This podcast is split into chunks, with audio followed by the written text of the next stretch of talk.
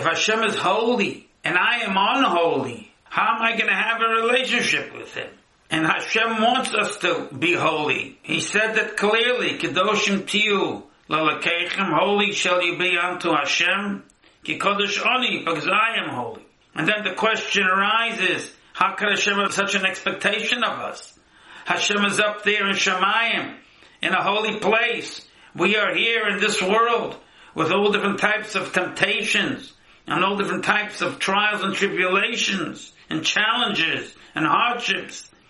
And he wants me to be holy because he's holy. I'm in a different place. And the answer is that's the aim that every Jew has to have. To sanctify himself in this place because if you were in a holy place, it would be very easy to be holy. But to be holy in an unholy place, that's the challenge. And the relationship between us and Hashem is carved out through how much holiness I could manage in this world. And why is that important to Hashem? Because after 120 years when we come up, we have to be able to talk God's language. And God's language is holiness.